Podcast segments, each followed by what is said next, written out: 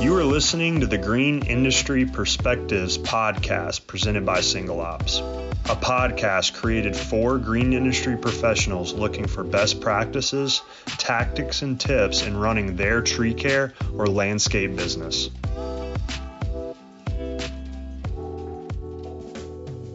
So, a couple of these just quick answer questions. So, so Mike, if you could go and kind of pinpoint whether this is a, a, personal or a professional investment. Doesn't have to be a large amount of money small amount of money really doesn't matter. That you think really was you know just one of the best rois of your maybe your time maybe financially that um, that was just worthwhile for you. What, what would you say to something like that? I would say education again. I don't want that to be the answer for everything but that's the answer. You know all the books i've bought in uh, trade shows and seminars i've paid to go to webinars uh, i went back to you know i went back and got my college degree as an adult and paid a ton of money out of pocket for it and didn't use it to get a job or anything like that. It was more of a personal thing that I wanted to do. But every every dollar I've ever spent on trying to make myself better, you know, smarter, stronger, better, I never regret those dollars spent. So it's it's for me it's education. I'm sure it's different for everybody, but I I like to learn, I want to grow, I want to I want to compete in the world, so I'm I keep spending money on education, and and I think it's it's money well spent. Couldn't agree more. Yeah, that, that's a great answer. So, another kind of off the wall question here, but as far as technology goes, you know, we always get people asking about tools, tactics, different apps. What, what sort of things in, in your business could you not live without? What does the technology look like? Whew. We've got we've got all the normal culprits. Um, we've got you know GPS. We've got you know different pieces of software we use to run the company. Dollar for dollar, you know, your my my iPhone probably gets the most use. It's probably paid for itself the quickest. If you think how many hours we use these silly these devices, I mean it's crazy. I don't want to not answer the question, and, and all that stuff's important. And I've I try to be a tech guy. I don't know if I really am. I mean, I use it. We need it. It's part of the world. But I'm a pen and paper guy. I mean, if you if you told me, you know, you get one one tool and then we're taking everything else away for a little while and we want to see how you perform, I'm gonna I'm gonna have pad of paper and an ink pen because that's how I do my best thinking. That's how I plan the day. My to do list is on pen and paper. I mean, I've got a I've got a very expensive laptop and an iPad and an iPhone, and my to do list is on paper. You know, when I'm sitting down and I'm going to figure out what I'm going to do tomorrow to be effective and efficient, it's on paper. That's just how I it's how I think. It's how I get my my ideas out of my head into into some type of form that I can use. So I'll take I'll take a pen and paper, and if if you let me have one more, it'd probably be a calculator. I love it. I love it. Simple enough. Yeah you talked about your continued education and how you're always trying to you know read and, and kind of do webinars and that sort of thing. What does that information diet look like? I mean if we're kind of trying to broaden our horizons from the business perspective any specific books blogs trade associations that you would suggest for our industry to just kind of get your feet wet and start to start thinking like that that business owner? Yeah the the trade magazines are all free or very cheap so I, I'd recommend everybody subscribe to those. There's no reason not to. If you find one you don't like, it, again, it's free or cheap. It doesn't hurt anything. If you read these magazines over the course of the month and you pick up one or two little tips, I mean, it's worth your time. And and read the articles and try to put some thought into them and not not just look at the new equipment and the advertisements. but the the industry magazines are great. Some of the publishers do a really really good job. some better than others, but there's tons of good info out there.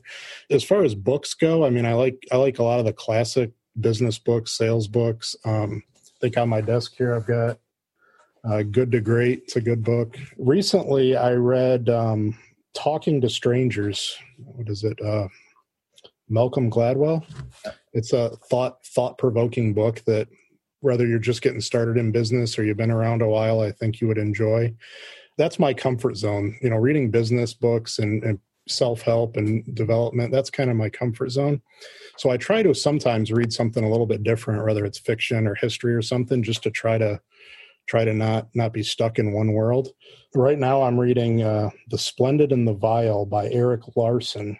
Uh, it's like a history account of uh, Winston Churchill in World War II and a lot of behind the scenes uh, notes out of journals and conversations that were recorded and all sorts of stuff. So I'll read and listen and pay attention to anything if I if I think I'm going to learn from it. So love it, love it. Definitely respect changing gears too. That's something that's helped me a lot. Is getting out of another, you know, into a different arena, right? You can't always be all business. You need to be able to bring in new information. And sometimes it helps spark a little more the creative side too. Yeah. so you're not just listening to the same ideas sort of regurgitated in a different book. So definitely think that's a, that's a great piece of advice.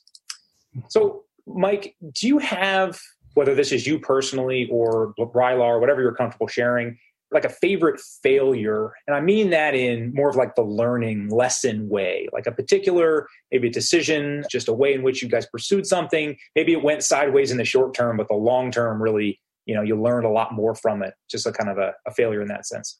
That's a good question. That's a tough one. Um, here at brylar i would say it's the growing pains that come with growing really really quickly you know there's been times we've we've let our quality slip sometimes and we've had to change gears and get back out there and get the guys doing quality work you know instead of instead of we're bragging about 30% growth let's make sure that we're not we're not pissing off our customers while we're doing it.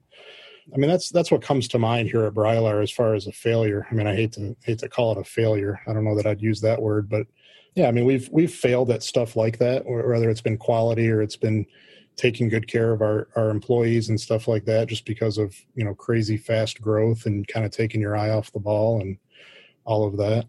And then earlier when i was just getting started in the industry i guess i guess the biggest failure was trying to trying to run a business and trying to sell a bunch of work without knowing the numbers. You know we've talked about numbers numbers numbers.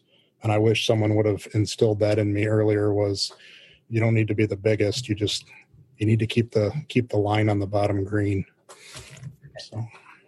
Yeah, great advice, uh, especially off the cuff there. And one other piece that you mentioned is not being all things to all people, right? Mm-hmm. Recognizing that everyone has a target customer and to really double down on that customer. That's certainly something that was one of my biggest failures early on. Anybody that called, I was going out there to service, mm-hmm. and it ended in nightmares many, many times. And it sounds like you guys, you know, pivoting away from that was another huge learning lesson. So, yeah, really great insight.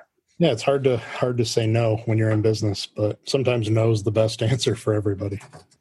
That's for sure. It's definitely underutilized. All right, Mike. So, so one last question, more of just a, a general. Do you have any ask or a, a, next step if if I'm a business owner and I'm I'm in that high growth stage? You know, what would you suggest as just an ask for the audience or the the next thing that you think they should work on? I know you've touched on a couple of these things. Feel free to repeat any of those, but yeah. just um, you know, next step is as to what what action they could take this week to kind of get their get get some momentum going. In the interest of continuous improvement, you don't know what you don't know and i think we make a mistake of trying to learn from our own experience and it's it's very very slow it takes a long time and you can you can only learn so much from yourself i mean that's what i what i've learned to tell myself and what i tell people around me is you can only learn so much from yourself so we got to put our guard down we got to put our pride away and we got to ask for help you know if I'm, I'm telling you that numbers are so important to sustaining business if you're not a numbers person or you need help in that area, ask for help. Get with somebody who can help you. If sales aren't your thing, read read books. Get with somebody that can help you. But you got to always be getting better, and and we don't learn very much from ourselves. I mean, we can we get a little bit better over time, but our education and our our development comes from experiences with other people, whether it's mentors in the industry or some type of consulting or college or schools or books or whatever it is our our development comes from outside. We just uh, i'll say it again there's only so much we can learn from ourselves. So my encouragement would be get out of your comfort zone embrace continued education and uh, find folks to help. You don't have to do it by yourself. Incredibly well said. Couldn't agree more. That's uh, it's really powerful stuff. So Mike, thanks again for being a part of the little bonus round here and uh, giving some extra value for our, our listeners. So thanks again. Really appreciate it. And uh, definitely have you back on again. There's a couple hours more of stuff I want to tease out of you at some point. Yeah. again. Thanks for having me. Absolutely.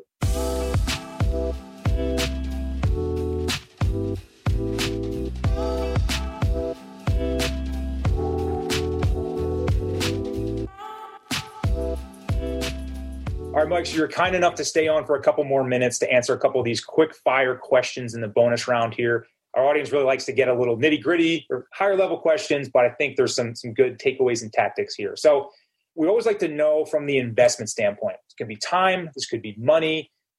What was one of the best investments you have made, but maybe in your career or as a company? What, what does that look like? What comes to mind? I mean, it's going to sound super weird, but like hiring a coach, you know, I do it for a living, but I also have a coach. Um, it was one of the things that helped me kind of overcome some of those early hurdles in starting a consulting business. And I would say for any company, if I knew now, like if I was coaching me from seven years ago, I mean, I would have had even more wild success. So I think having somebody to help you overcome those early hurdles or even those, you know, as you scale hurdles can really help shorten the failure gap and I mean, it's marginal expense compared to the the scalability that you'll get by not failing. Even in just the money saved by not making the mistakes that that person made along the way gets to help you avoid. I love that. Yeah, we talk all the time about the consulting piece that it can you either have time or you have money, right? You can use money to save yourself time and and miss out on those failures that end up being something someone's experienced. So if you can speed that process up in some way, it's well worth the investment. So great advice. Just from a more kind of tool standpoint, do you have like an app, um, tech, any sort of product or thing that you couldn't live without, or this really helps you be pro- pro- productive as well as just effective in your day to day? So I use uh, Asana, A S A N A. It's a task management app. I'm really big on my time management process is time blocking on my calendar and then uh, task management in a separate app. So I use Asana for all my individual kind of granular tasks. So I basically set up my whole week for success on Sunday. I put five to seven tasks every day that equates to the time blocks of the day. So without Asana, like it would be very difficult for me to continue because I mean, as you we've talked about, I put out a ton of stuff, right? That all takes effort and planning and coordination. So without that task manager and having it at my fingertips and my phone um, is a huge asset for me. Beautiful. Yeah. Any tool like that and get stuff out of your head and in a centralized place is going to make a huge difference. I also wanted to ask you about your sort of information diet. You strike me as somebody that is learning constantly as well as you're trying to teach others. What does that diet look like? How are you consuming books, podcasts, blogs? How do you keep fresh and sharp in yourself? So I read uh, every day before I go to the gym. So you know, I read twenty or thirty minutes every morning. That does two things. It helps me stay sharp, and also helps me give me ideas for content creation because like it gets hard after time, right? I know you you've experienced that. But then, like, like I talked about earlier, like I'm a part of uh, two mastermind groups, and I have a coach that's part of one of those two groups, and so just following along with the process. One of the biggest advice I'll give, and I went through this, and maybe you did too, where you kind of go on like influencer overload, and everybody says something a little bit differently, and you try and follow like, well, hey, he said this. Let me try and add what this other guy said. Like, I would suggest going and following one to two people and just buying into whatever they say because their process can be different than someone else's process. And if you're following 10 people and trying to nitpick what you think you're going to like the best, it's never going to work right for you because you're taking too many different parts of too many different processes. So for me, like I went through that where I was following like eight to 10 people and trying to implement all these different things. So follow one or two people, get into a group, get into a mastermind, buy into that, and then just accept the fact that that process is going to take time but get behind a process. Don't become a, an information zombie where you're just constantly absorbing but not actually implementing anything. It's very hard to implement when you're taking it in from so many different places. Couldn't agree more. Great answer. You ruined this question for me. I was going to ask it at the end, but you already answered it halfway through here. I was going to ask if you were to quit consulting and had to jump back in to a business development role, what would you do? What would be the first things you worked on? And you kind of stole that from me by uh, explaining that. Just to reiterate again, that was the process of, of uh, identifying key partnerships. So just one more time, you went out and just physically found people that were fit and and went out and messaged them, correct? So I, I, had an interest getting back into the industry. I kind of been itching to kind of do my own thing again and have a business that was not just the coaching consulting business. Like I, I'm doing great. Like my coaching business is growing, but there's something about just being in the industry that I missed. And so I was looking for a strategic partnership probably about the last six or eight months, just trying to find somebody that could be the other side of that. Because to be honest, like I'm not an operator. Like I can't teach you how to go do a job better, but I can teach you how to create marketing, create a brand, create messaging, sales process, trackability, all that. So I needed somebody who had the other side. Well, uh, one of the, a guy contacted me about doing some coaching, and he had an opportunity that he was trying to start this other business, and I said, "Hey, why don't we just partner on it?" And he was all about it. So know, if, if I had to put a, a, if I wasn't consulting anymore, it would be that. Like I want to grow businesses with people. I love partnerships, love being a part of a team. I miss that the most probably. Like I miss having a team. I miss having a sales team and a, an organization that's working with me and where I'm working for, and that's a lot of fun. So coaching's great, but you're always kind of like just one step disconnected, right? So this allows me to get back in the industry and kind of get you know growing something of meaningfulness again. Because I'm, and I know you know this, and a lot of people listening know this, like our industry is aging out. You know, so we're both in our early 30s, right? And and we're we're looking at doing something. Well, I want to get back in the industry because in 10 years, I want like all my competition will be gone. Right. So I, I had a very unique interest. Like if you're listening right now and you're working for somebody else and you're in your 20s, start progressing to owning your own business because in the next 10 to 15 years, the median age of home service people are going to be in the 70s. And those people aren't going to be climbing trees anymore right? So think about that as you're progressing in your career, you're progressing in what you're doing. This industry is aging out. And if you have a skill set and maybe you're just afraid of the business side, go ask questions. Go like ask to take on some more responsibility at your company. Go ask to take on some leadership. Don't be afraid of it. Fail with the safety net of another company. Don't fail on your own.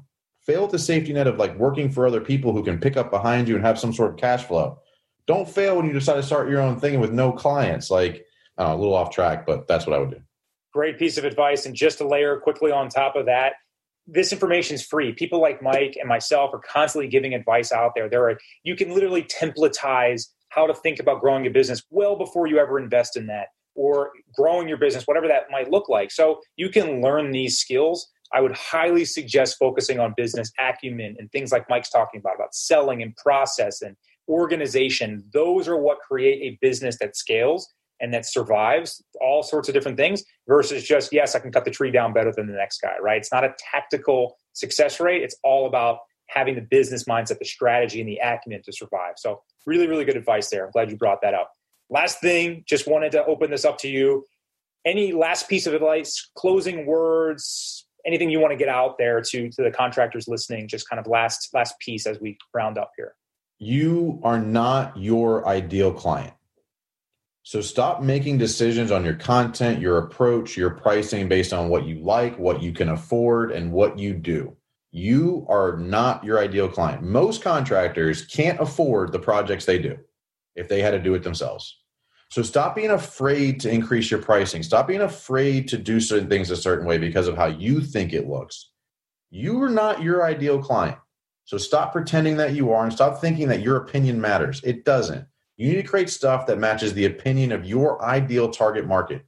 If you're not doing that, you're letting yourself and your business down. There you have it, laying down the law. All right, Mike, I really appreciate your time, my friend. You have said it all. Thanks again for being with us. Absolutely, man. It was great. Take care.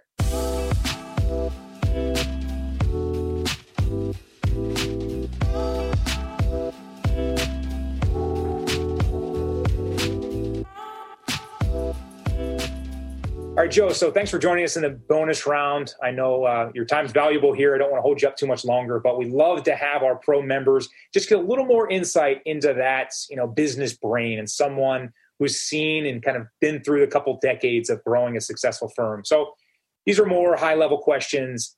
The first one being, what's the greatest investment you've made? Doesn't have to be a large amount of money. Doesn't have to be any kind of money. Educational, uh, financial. What, what, what would you say is kind of one of your your most memorable investments? So the the management company we used, um, it cost us almost two hundred thousand dollars, and uh, my brother is our CFO and was not like could not understand why I was okay with spending two hundred grand. Literally the best money we ever spent. It was truly money invested in our business um, we got so stuck with like buying equipment and saying, "Okay, if we buy that truck, it's going to make us this." So when it came to that type of investment, it was hard to see the value until it was done. And honestly, I'll probably do it again when I feel like I'm struggling again to get to my next tier. Because it's it's good to have an outsider come in and take a look sometimes, you know, because you sometimes you get too caught up in your own numbers, you know. Uh, yeah, could not agree more. And it doesn't, you know, it could be at scale of what size company you are. Even just reaching out to some accountability partners, getting your feet wet with a coach hourly in the beginning, and then finding things out. You can help identify some of those larger projects you need to work on where those gaps are. really hard to figure that out when you're in the weeds with everything. You need that 30,000 foot view to tell you and anticipate some of those bumps in the road. That's a great way to put it. Yeah. So the other thing I want to talk about is sort of your your tech stack. Now I know you guys have your own software there a bit, and apart from you know some of the, the tools, of course, we're going to try to help you with. What apps, technology, what types of things are, are really helping you move the needle in your in your business or just personal life to be effective and efficient? Yeah. So uh, you know, to be fair, what's what's funny is the older business has such limited technology. Okay, it's the new business with the technology that I adopted technology right away, and I did my own app. But you know, the the old business is a lot of paperwork, but we use a company like a a timekeeping system. We're on the cell phones, uh, like you can use a cell phone, so you don't need a smartphone to do it. I'm almost embarrassed to say the technology on the snow and landscape side is very um, old school. A lot of paper um, which we want to change with you. But now, like I said, new wise, you know, it's a lot of Google, uh, just stuff that kids can come right out of school and know how to use. Um, that's really the big thing for me is to, I've kind of transitioned from buying all this like office related software and just started to use the stuff that the kids are being taught how to use in high school.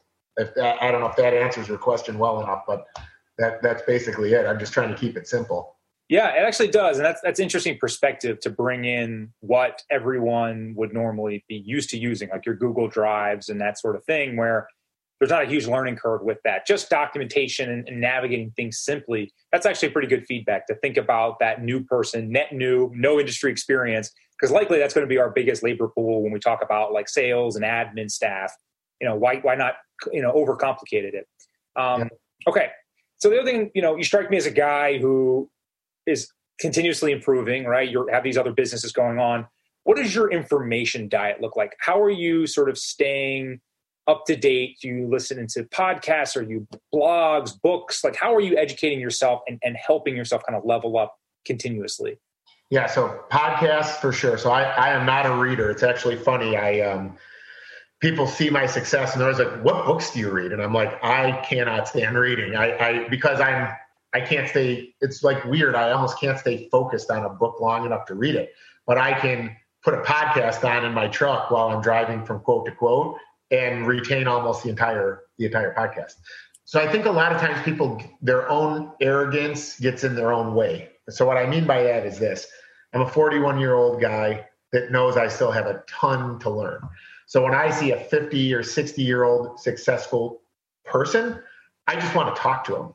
I, mean, literally, I just want to ask them what they've done, what they've seen, what they regret, what they would do differently. And um, that's my information diet. I, am always kind of looking to hear someone else's point of view and then try to roll it into what I'm doing because there's a lot to be learned by conversations.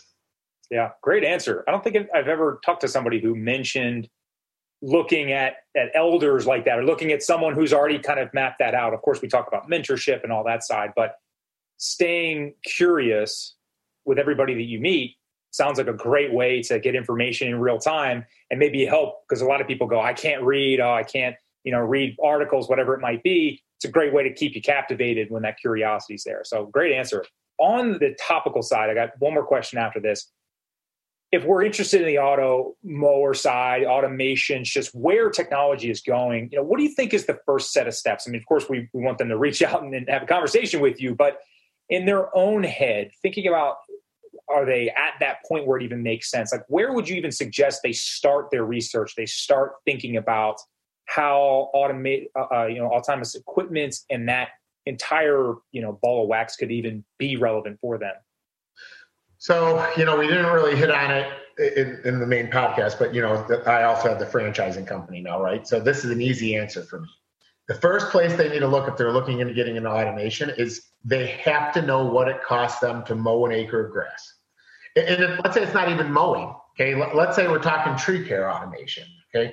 They have to identify what it costs them to do something and not, not what it costs in a at a basic level, full circle. Like like I'll tell you, I, I worked with a company that we identified what their dollar per hour was, but then also identified that they spend two hundred and eighty thousand dollars a year to get rid of the grass clippings. Hmm. Okay. you don't have grass clippings when you mow the grass every day. Okay. So when I say fully understand, I mean roll up your sleeves, take a piece of paper and write everything fuel, oil, blade sharpening, trailers. Like if you could take from an F 350 Ford and go down to a Transit Connect, what your truck payments would change. I'm talking everything. Start with that. Because once you start with that, you'll never question automation. Yeah. I mean, it's that simple. The people that I find that question automation are the people that don't have a clue how much it's actually costing. They've accepted the fact that they're going to lose money doing it, and then they almost don't want to know how much they're actually losing. It's like if you know somebody's wronging you, but you can't get rid of them, you're just like, I'm just going to turn away and not pay attention. That that's what I see. You know, so hopefully that was a good answer to your question, but that's that's it. 100% knowing your numbers will never steer you wrong whether you make no changes at all that come to jesus moment of seeing where your money is just bleeding out all over the place i went through that in my business and it was unbelievably enlightening and caused me to make some real decisions. And again unemotional decisions. Here's the data. Here's where you're losing money. You either accept it and you change or you're just basically turning the other cheek and it's just silly to do so. My next question was was going to be on you know an actionable next step in that but i think i can't think of a better one than taking the time to roll up your sleeves and going through your numbers anything else you would add on to that once they start to recognize those those bottlenecks in the the number crunching side yeah i mean then the next thing is just to identify you know going back to like my business model with the franchising is to identify 10% of your customer base that you think you can convert Okay, um, because this is not going to be a overnight. You're going to go from mowing to automation. Okay, pick pick whether you do what I did with people that fired you or take customers that you have a great relationship that will allow you to try the automation. And if they don't like it, we'll say, hey, we let you try it. I'll give you the opportunity to go back to the old way, you know, because that's that's like that's what it comes down to. If if you pick that ten percent of people, th- there's no risk. You, are not going to lose. You know, if if you buy 10, 10 robots, at the end of the day, you'll be you'll find a spot for ten robots. Sure. You know, so uh, start small and then scale it up. You know, what I always tell people is that's why I say ten percent, thirty, and then thirty-five. Um, that's for converting if if you do it with that mentality and the numbers don't lie and, and you're making 20 to 25% margins on your automation, it's going to be real easy to keep buying bots. Great answer. I mean, that's that's exactly the, the, the logic here, right? You don't you want to find a minimum viable solution, right? We want to make sure we're testing it out before you're taking huge involvement and you're not pivoting your entire business model. You've identified a problem, you're working on a solution. Automation may or may not be part of that, and maybe the timing's not right, or maybe you can be the cutting edge contractor in your market doing so. So, uh, really powerful stuff, Joe. I'm sure we could have you on for further conversations. Thanks so much for your time. Really appreciate you being here. Yeah, thank you. I appreciate it.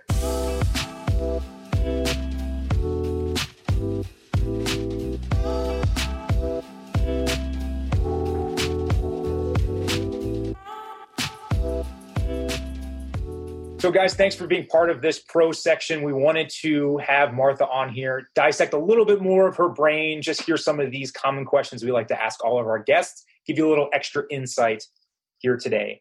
So, Martha, one of the first things I like to ask in this bonus section is I like to talk about investments. And most and I don't mean about 401ks or anything else, but small investments doesn't have to be money, could be time spent.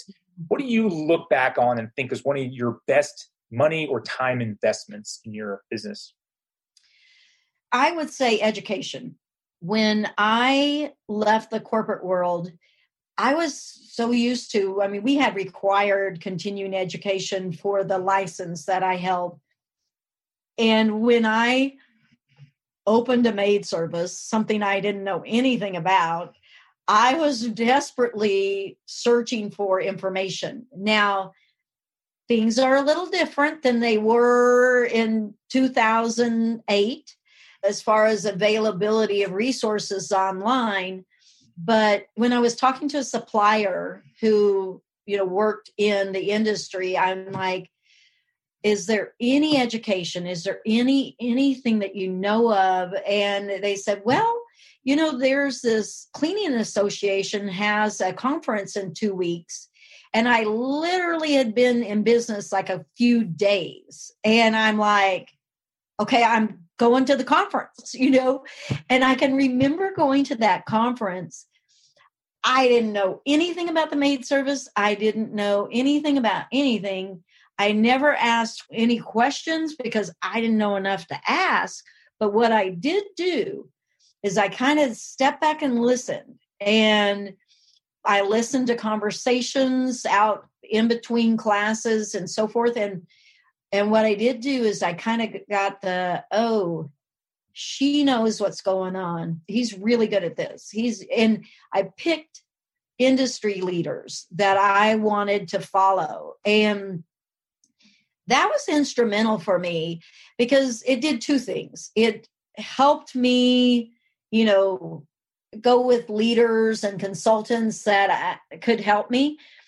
But then the other thing is some of them are really great friends now and you know we've had mastermind groups we've done all kinds of things and grown together and i tell you you know in that pit of despair could i have made it or would i have wanted to make it if if i didn't know other people who had gotten to the other side and I wasn't kind of going through some of that with some of my peers, I think I would have scrapped it. I really do. So, education for me was huge, really huge, and networking.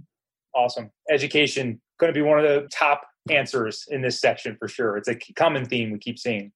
So, when it comes to technology and being that you happen to own a technology, feel free to flaunt your stuff here. But in terms of tech stack apps, tools that you use or couldn't live without from a business perspective. Just really quickly, what, what does that look like? Do you have any specific things you would point the audience to? Well, whenever I hear somebody saying they're running their business off a Google Calendar, I think, oh my gosh, or paper. I think, oh my gosh, how do you do that? I mean, and kudos, I have heard of people running half million dollar plus businesses that way but and of course you got to think maid service we're small ticket items so we're not you know.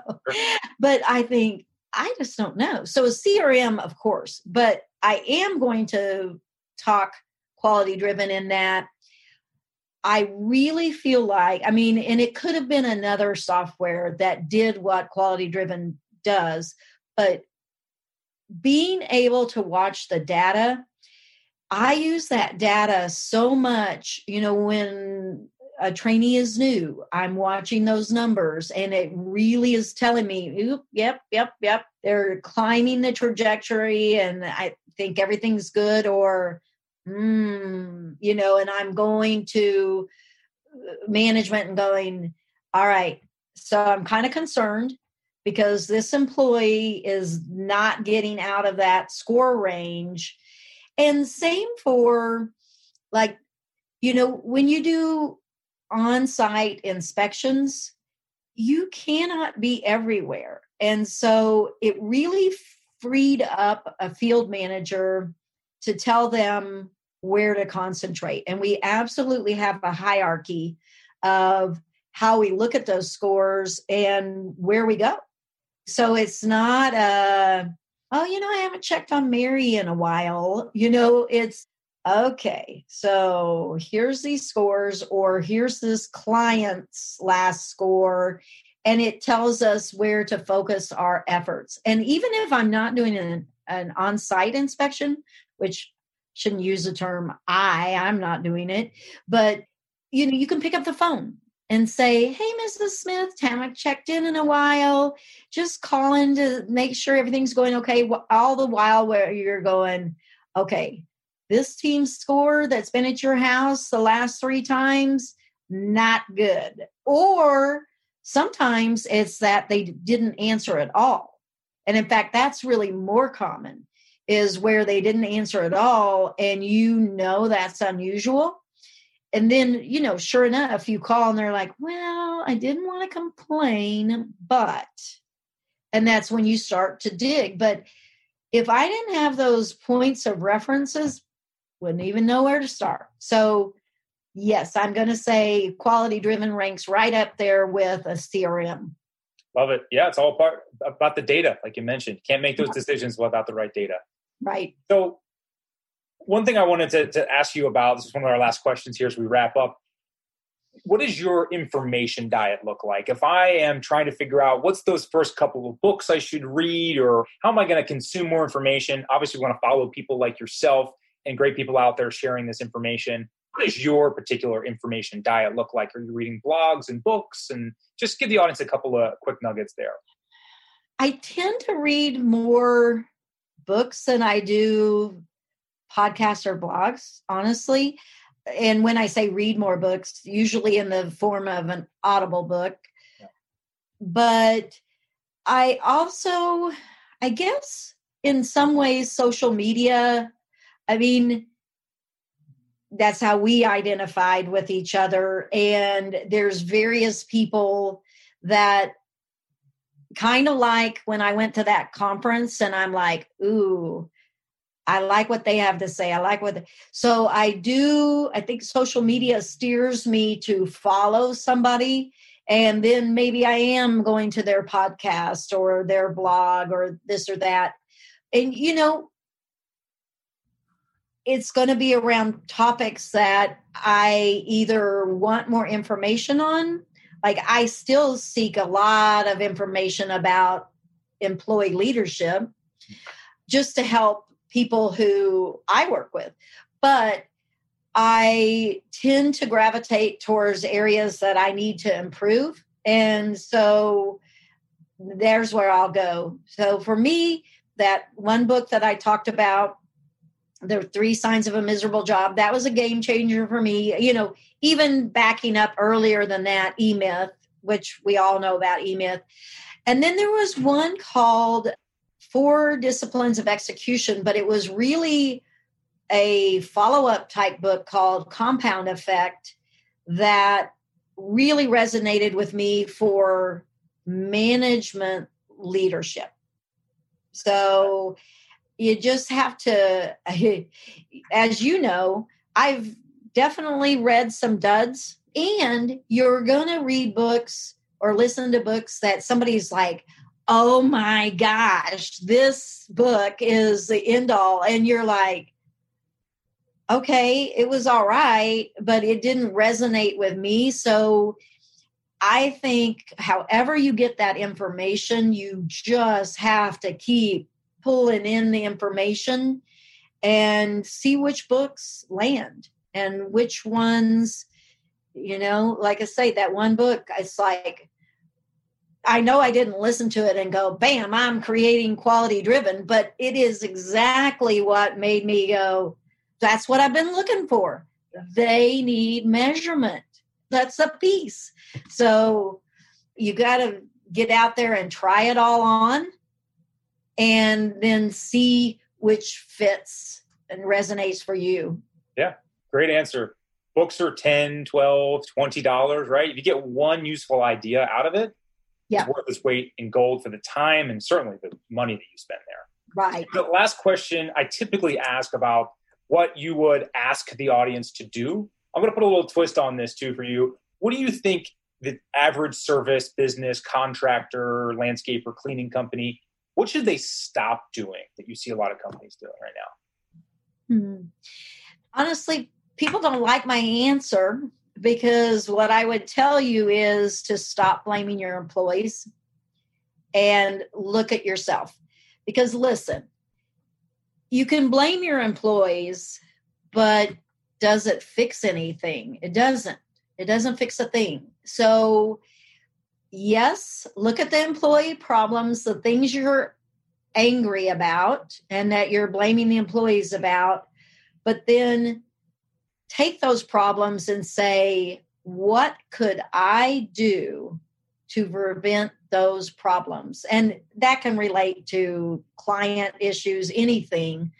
But I do. I just, I see people shift the blame and it doesn't solve anything and you just kind of spin so that's what i'd say i'd stick that right on a billboard i get it okay well martha thank you so much again for the time here spending some extra time in this bonus section with us i know our audience gets a lot of value out of that so thanks again for the time you bet thanks for having me it's been Absolutely. fun yeah, guys. So thanks again. If you can, just a simple ask for the audience a couple of things. Definitely, if you're using a podcast app, please go on and subscribe as well as leave us a review if you got value out of this. So if you can write a sentence or two about things you liked in an episode or if this is working for you, it really helps us get found and be seen by more companies out there so we can keep doing this and providing value for the audience. And as always, we'd love to hear from you. You can always reach out to us on the social platforms.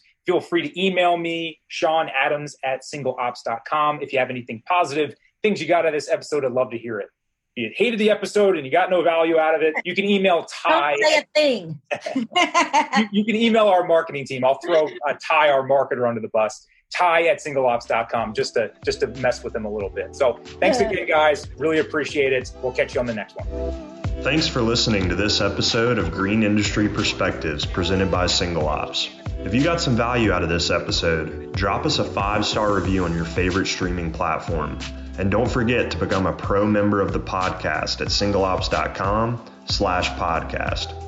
As a pro member, you'll get notified of each new episode, access to exclusive bonus content, and be entered in to win some great prizes. Thanks, and don't forget to tune in next week.